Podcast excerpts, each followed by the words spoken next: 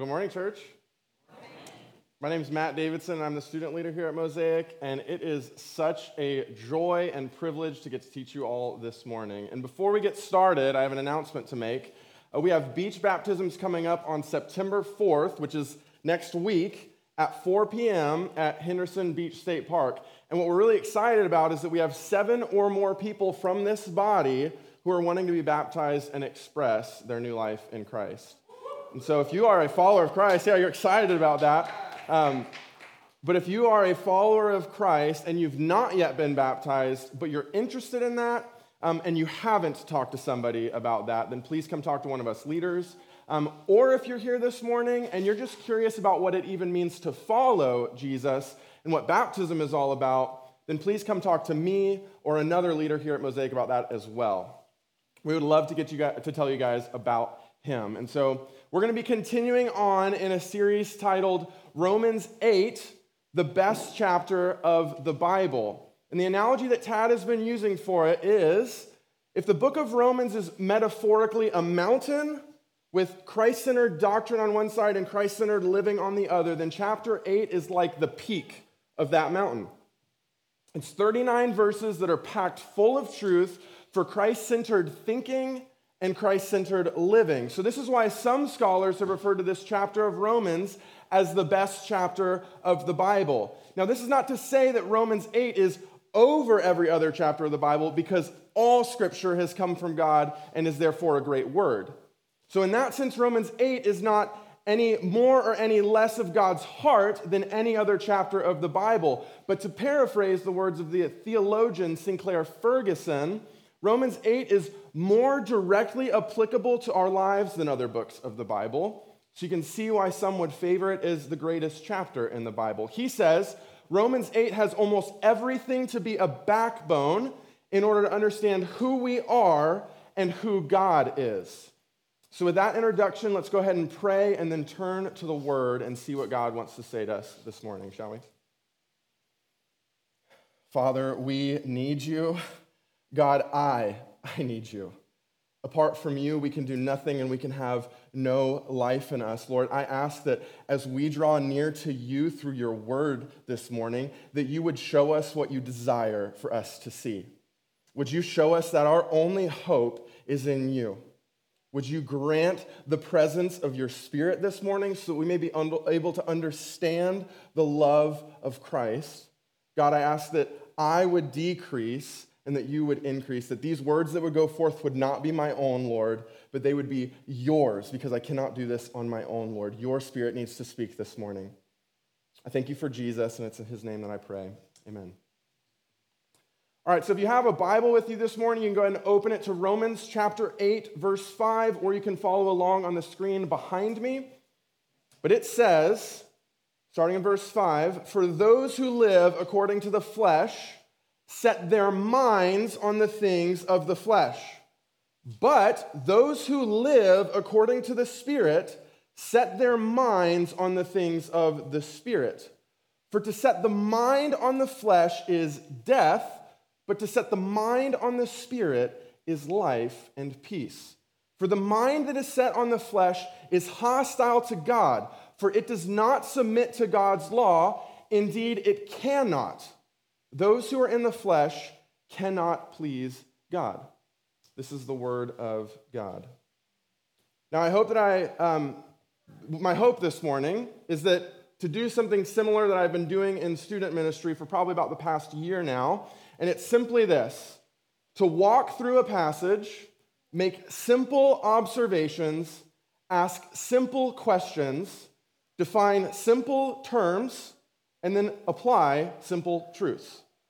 So that way, um, the way that we're going to be doing that is by looking at our text and then asking these following questions. The first one what does it mean for some to live according to the flesh and for some to live according to the spirit? We need to answer that this morning. The next question is what does it mean for the mind to be set on the things of the flesh? What does that mean? What does that actually mean? The other one that's really important is what does it mean for the mind to be set on the things of the spirit? Probably a more important one that we should answer. What is at stake here in this passage is something that I really want to answer. And lastly, how do we set our minds on the things of the Spirit? How do we do that? If, that's, if we're going to define these things, then how do we do that? So let's start by walking through our text one more time. Romans chapter 8, verses 5 through 8 says, For those who live according to the flesh set their minds on the things of the flesh, but those who live according to the Spirit set their minds on the things of the Spirit. For to set the mind on the flesh is death, but to set the mind on the Spirit is life and peace. For the mind that is set on the flesh is hostile to God, for it does not submit to God's law. Indeed, it cannot. Those who are in the flesh cannot please God. So, the first two things that we can observe is that Paul uses the phrase set the mind five times in just a few verses. And we know that anytime God's word repeats an idea, that it's important, so we should figure out why it's there. So we see set the mind five times. We also see the word flesh five times. We also see the word spirit three times. So we clearly need to define some terms to understand what our passage is saying. Well, last week for the term flesh, Tad gave us the definition. Flesh is our fallen, human, sinful nature that is dead apart from Christ. Tad also explained that the real problem with the flesh is that its nature is that it does not naturally love and trust God. So, what it's about is that it does not naturally love and trust God, meaning the flesh has a nature that is centered or oriented around itself, and it doesn't default to loving, trusting, and serving God. It's not what it does. So that's what the flesh and its nature is. But most importantly, for the context of our passage, we need to remember that the reason the flesh is dead is because it doesn't have the saving work of Christ in it. It doesn't have the saving work of Christ in it. That's why it can only default to the things that oppose God, because Christ isn't in it. We also need to understand the Spirit and his nature. Because as Tad said a couple weeks ago, the Spirit is often neglected and misunderstood. So we also need to better understand the Spirit in order to properly understand this passage. The Lord has led me to four key passages that I think biblically define who the Spirit is and what his nature is. It's unfortunate. You know, this is totally off, uh, off the thing, but it could have gone a different way because I totally had like a video that I was going to show, like I normally would in students or something. Um, so it could have had technical failures there anyway. Um, but anyway, let me say that again. So the Lord's led me to four passages that I think biblically define who the Spirit is and what his nature is. And I put these verses in your notes so you can go back and read them at a later time if you want to, and I would really encourage you to do that. I'm not going to get into everything those passages say now, um, but I would really encourage you to do that.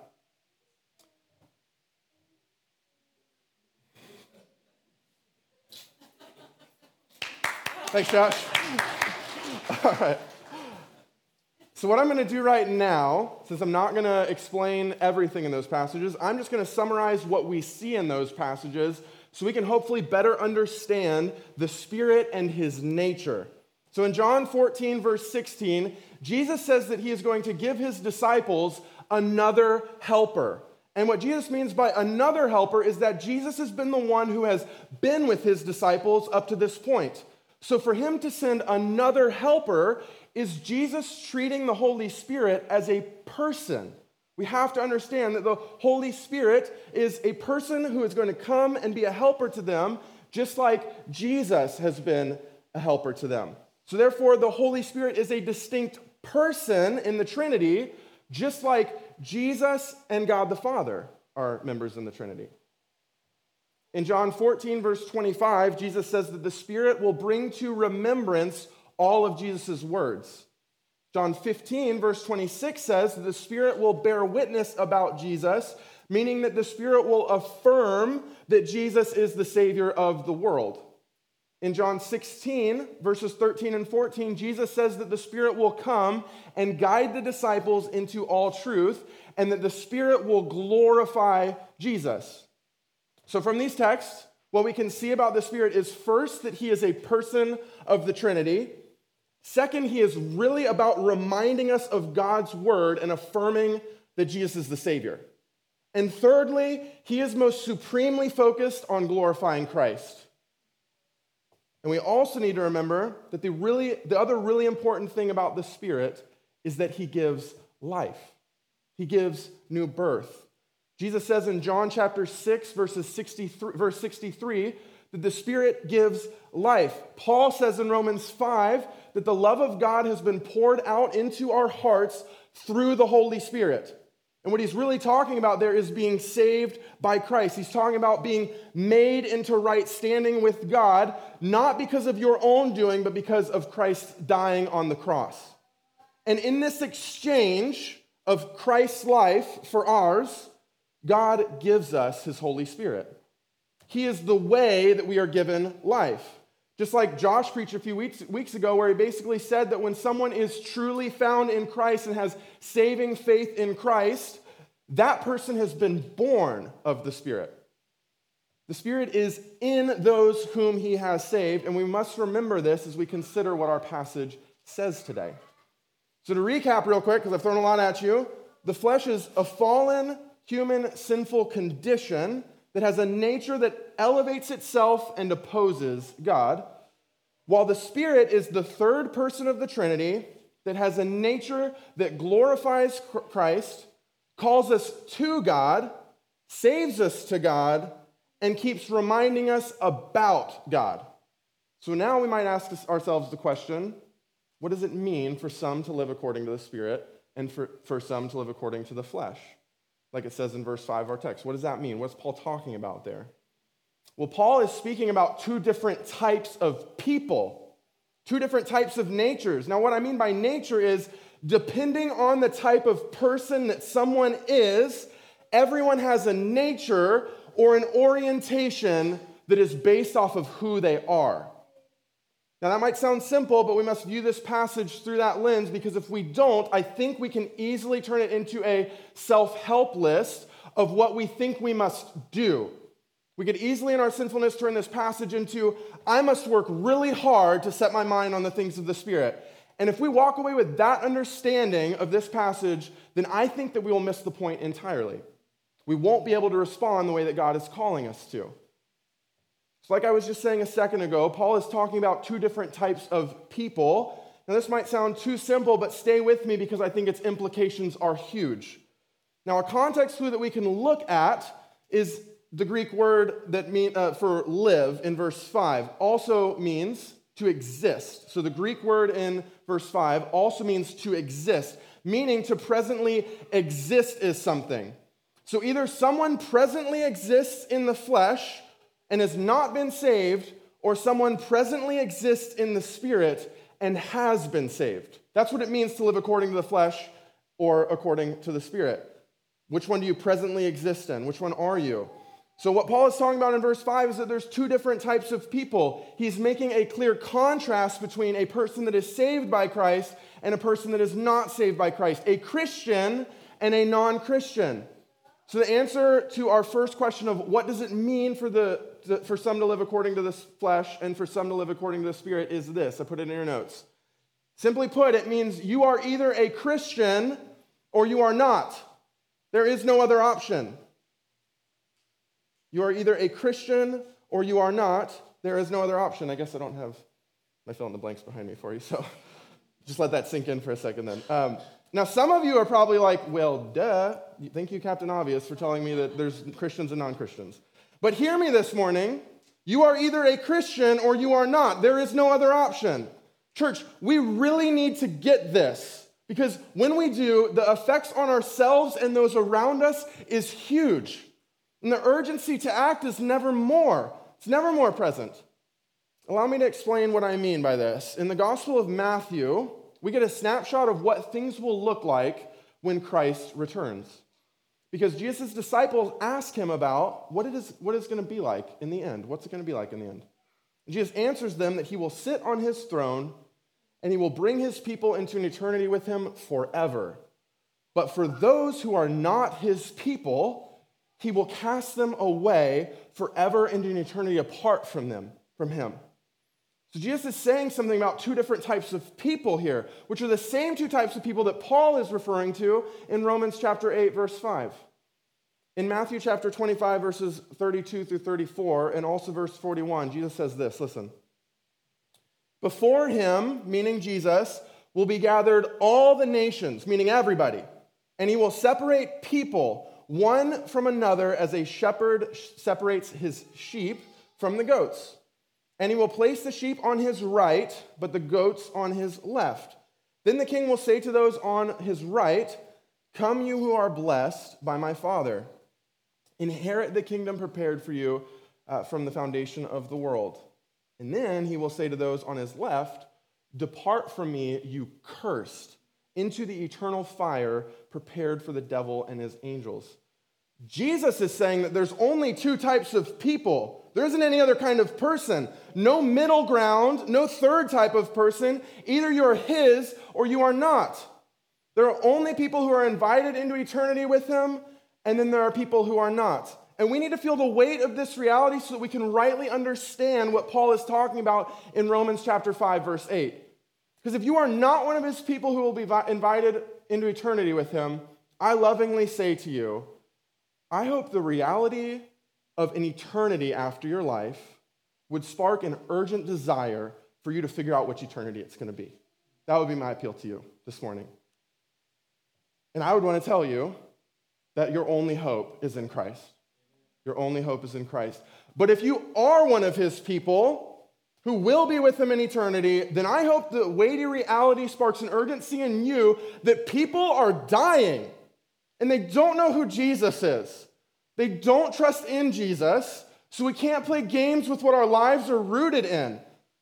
Whether we are a Christian or not matters. Whether others around us are a Christian or not matters, church, because an eternity is what's at stake here. Now, even if we clearly see the distinction between Christian and non Christian that Paul's making in our text, we could, still, we could still wonder why such a simple truth here. And I would tell you, it's so our focus remains on the right thing. Now, what I mean by that is that if we conclude that this passage is talking about two different types of people, if we don't conclude that, then we will leave too much room to think that this passage is an instruction for us to work really hard in order to have a godly mindset. That's what we would take from this passage. But that's not the point of this passage at all. Now, don't get me wrong, in this moment, I am not saying that the whole Christian life means that we don't have to work hard. Because if we follow Jesus, we really do have to work hard at times getting into his word, fighting sin. It's not what I'm saying as a whole, as a Christian, um, but it's in Christ's power to begin with um, to fight our sin daily. And if you spend enough time with me, you'll hear me say this idea of fighting sin and stuff like that a lot. But it's not what I'm saying as a Christian as a whole. I'm just talking about this passage that's not saying for us to work hard. I'm not saying that we don't work hard as Christians, just not in this passage. I'm just saying that working hard isn't what our passage is about because the point of our passage is to focus on our identity in Christ. That's the point of this passage. And then the orientation of our lives will flow from the reality of which identity we have. Does that make sense? Hopefully? Okay. So now we should be left with the questions What is a mindset on the things of the flesh? And what is a mindset on the things of the spirit? Because those are the two other things that we see in verse 5. So, what's that all about? Well, Paul, what Paul is doing here is speaking about the nature of each type of person, meaning that as we have seen, there are only two types of people one that is Christian and one, one that is not. And Paul goes on to say that each identity has something that it sets its mind on. Now, the simplest way that I can define what it means to set a mind on something is this setting the mind on something is talking about its nature, meaning that it has an orientation around the thing that it's set on. It's centered around the thing that it's set on. And to be clear, it's not talking, it's not centered around it because it's working really hard to be set on it. But instead, this orientation is because of its identity. Who it is has made it the way that it is. Who it is has made it the way that it is. So, what then does Paul mean by each of the things that the mind can be set on? The first one that I would say is in your notes for defining the mind that is set on the flesh, and it's this it is a dead mind that is apart from Christ. It's dead because it's apart from Christ. And it has a natural orientation that is only towards its own concerns. Its natural orientation, what flows from it, is only to be centered around whatever it cares about, our natural, fallen, human, sinful nature. So, this is why it's important that we understand the context of the passage and that Paul is referring to two different kinds of people with consequent natures, because a mind that is set on something isn't about someone trying really hard to set their minds on something, it's deeper than that. Their mind, Paul is saying, is set on the flesh because it is of the flesh. They don't have the saving work of Christ in them and they are dead apart from Him. Now, church, I know that some of you right now may be doing what I do at times, and you might be pained right now thinking, well, I still have this struggle of the flesh, right? That feels like I'm oriented around sin and doing what I want. So, what does this mean for me? What does this passage mean for me? But I would encourage you not to despair and not to listen to the lies of the enemy who wants to cripple you. But instead, I would encourage you to listen to what God says about you. If you are in Christ, you are secure, you are not condemned. Instead, you are loved and you are being worked on. You're being worked on. You weren't born of the Spirit and then into perfection, right? So trust what God says about you. And that He started, He who started a good work in you will bring it until completion. So, what you need to hear is that my definition of the mind on the flesh leaves room for the reality that we are not instantly perfected when we are saved by Christ, because this passage is not calling us to work hard. Instead, it's calling us to focus back on our identity. So make sure, dear Christian, that your identity is in the right place. Make sure that it's in Christ. So, this is why the definition for the mind set on the flesh, I have said that it is a dead apart from Christ, because this verse is only about us if we are not saved by Christ. That's the person who set on the flesh is only talking about us if we are not saved by Christ. It's not talking about our performance here. And to encourage you even more, let me make, make it clear that having a mindset on the flesh isn't defined by occasional struggles and failures and backslidings with sin. Instead, it's about a nature because of our identity, meaning who you are and what you are oriented around, which is why I've also defined the mind of the flesh as an orientation around only its own concerns meaning that a mind that is set on the flesh is the mind of someone that has not been saved by Christ. So they have absolutely no desire for Christ, absolutely no affections for Him.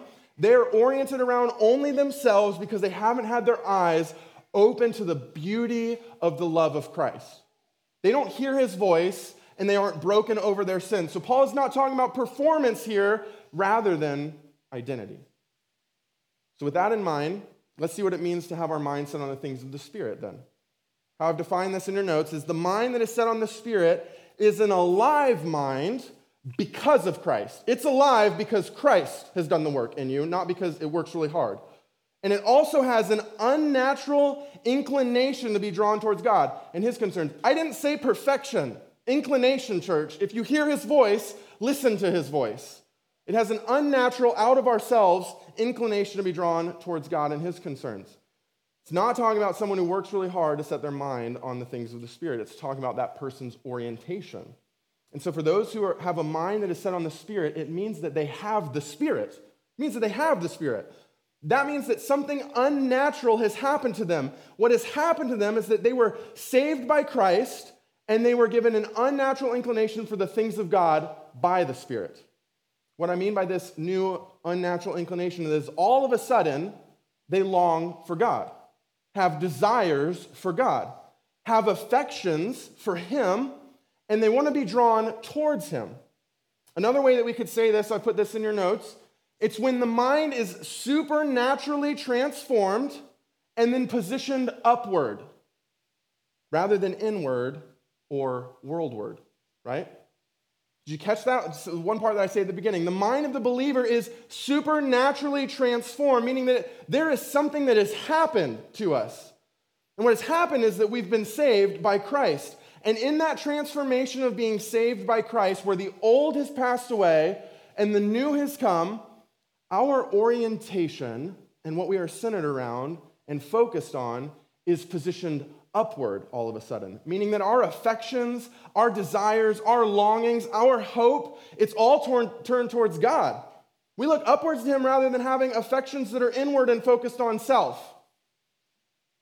We have an orientation that is upwards rather than outwards, meaning that we have affections for God more than we have affections for the things of this world. We have an affection for God more than our stuff in this world, so we seek to glorify God with our stuff. So that is what I think the Lord wants us to show, to show us regarding what it means to set the mind on the flesh and to set the mind on the spirit. Which means that the next question that I was curious to answer was what's at stake? What's at stake here? Well, if there's only two types of people, Christian and non Christian, if a person either has an orientation around self and sin, or they have a supernatural inclination towards God and his concerns, what's at stake? I would answer you like this The stakes are either death and misery, this is in your notes, or absolute fullness of life. And either opposition against God or submission to God. Now, where I'm getting this is that verses 6, 7, and 8 says, For to set the mind on the flesh is death, but to set the mind on the spirit is life and peace. For the mind that is set on the flesh is hostile to God, for it does not submit to God's law. Indeed, it cannot. Those who are in the flesh cannot please God. So, to see the point that I just made, we need to know what death means here. We need to understand what death means. Interestingly enough, in the Greek, death here is not only referring to the physical death that happens at the end of our lives. It's also not only talking about death that's in the Bible, meaning eternal separation from God. What's really interesting here is that death is also referring to misery in this life now. And if we think about it, it makes sense, right? Because life in the flesh and having a mind that is set on the flesh is a life entirely apart from Christ. And if we think about that for a second, what's the most miserable thing about an eternity apart from God? It's miserable because it's apart from God. It's not only that hell is a bad place, because that's not really what's miserable about hell. What's so miserable about hell is that it's entirely apart from God.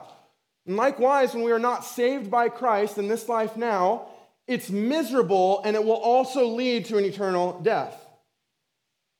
We can understand why it's so miserable when we see what the alternative is, which is to have life with Christ, life in the Spirit. And this life is one, uh, with Christ is one that brings life and peace, as our text says. Now, I want to define what those words uh, mean in just a sec, but first, think about life with Christ for me. Because when we have life with Him on this earth, we have a hope that we can look to because there is an eternity with no more pain, no more tear, no more suffering, no more sickness, and no more death. But best of all, Christ will be there. Christ will be there. Jesus also says in the Gospel of John that remaining in Him, abiding in Him, and having life with Him brings fullness to your life. Not just coasting where there's stuff to do and no real purpose or meaning in your life. Instead, Jesus is saying that when you have life with me, when you are saved by me, you will have a fullness to your life and you will find purpose and fullness in your life. And that is exactly what Paul is referring to in verse 6, where he says that the Spirit is life and peace. The Greek word for life here literally means absolute fullness of life. Paul is saying that being saved is the absolute fullest kind of life that you can have. So we see what the stakes here are on this passage are either death and misery or absolute fullest kind of life in Christ, both in this life and in the next. But we can also see that the stakes are either that there is an opposition against God or a submission to God. Look at verses 7 and 8 with me again. For the mind that is set on the flesh is hostile to God for it does not submit to God law, God's law. Indeed, it cannot. Those who are in the flesh cannot please God. What Paul is saying is that the mind that is not saved is an enemy of God. That's what hostile means there. It's an enemy of God. It's in opposition to God, and as we see in the rest of the verse, therefore it cannot submit to God. And this is important for us to see, church, because it is a gracious warning from God that if we are not saved by him, if we do not trust in Jesus, then we are one of his enemies. And we do not want to be one of his enemies, church. And this is a great this gracious warning is also a call from God to not be one of his enemies so that we can be in submission to him. If we think about it this way, Paul is saying something negative that we can say differently but in a positive way. Now, what I mean by that is that Paul is saying that, that our flesh, apart from Christ, is an enemy of God and it does not submit to God and it cannot please God. Well, instead, we could say that a life that is made new by the Spirit is able to submit to God, and that is pleasing to God. Hope you guys see that connection.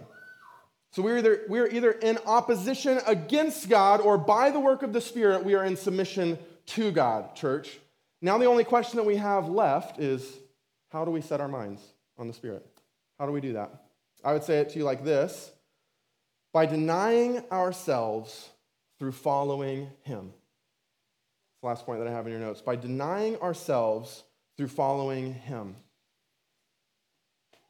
You see, church, if we realize that we are either a Christian or not, with a mind that is either supernaturally oriented around Christ or not, and if we realize that the stakes are life and death with either opposition against God or submission to God, then hopefully we also realize by now this passage isn't talking about what we must do, church, but rather someone who we must be. And that someone that we must be is someone who is surrendered to Christ. Jesus tells us that the one who is surrendered to him and wants to come after him is the one who will deny himself, take up his cross, and follow after him. Christ says that he will give life to that person, the life, life to the one who surrenders it to him. But before I close, you might be wondering, well, how did I get here?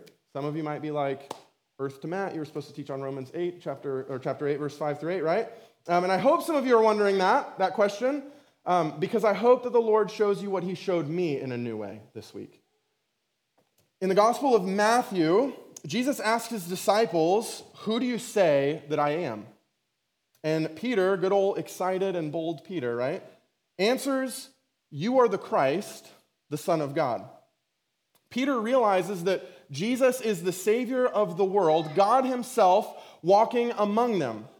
And Jesus' response to Peter is, Flesh and blood did not reveal this to you, but my Father who is in heaven did. Jesus is not saying that Peter worked really hard to get it, to figure it out, but that God revealed it to Peter. God did the work and opened up Peter's eyes to see Christ for who he really is. And that sounds a lot like what the Lord does when he gives us his spirit, doesn't it? But it gets even better than this here in Matthew. In the next few verses, we see that Jesus tells his disciples that he was going to be killed and then raised on the third day. And then it says that Peter took Jesus aside and began to correct him, telling Jesus that that will never happen to him. Pretty bold of Peter.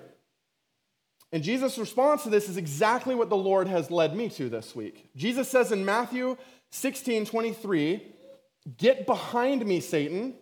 You are a hindrance to me, for you are not setting your mind on the things of God, but rather the things of man. And there is the connection to our passage today.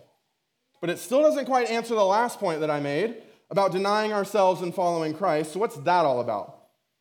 Well, if we keep reading right after verse, uh, right after verse 23 and verse 24, right after Jesus says this about Peter not setting his mind on the things of God, Jesus then tells his disciples, if anyone wants to come after me, let him deny himself, take up his cross, and follow after me.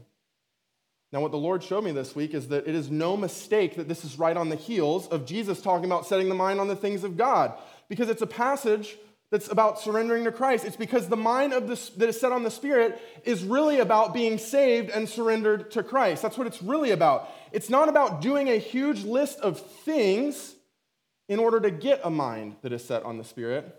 Instead, it's about one thing that we must do daily, which is surrender to Christ. And He wants you to surrender to Him, church. That is His message this morning. Let's pray. Father, you are so good, Lord. I pray that um, you would have spoken and touched people's hearts by your Spirit, Lord, not by my words, but by yours, Lord. I pray that things would be open in people's minds of the realities of what all of our calls is, Lord. It's not about a list of do's and don'ts, Lord. It's about who we are in you. I pray that people would respond this morning by, if they are a Christian, that they would remember who they are in you, Lord. That even as a Christian, we can still examine our lives and reorient our focus onto our identity in you.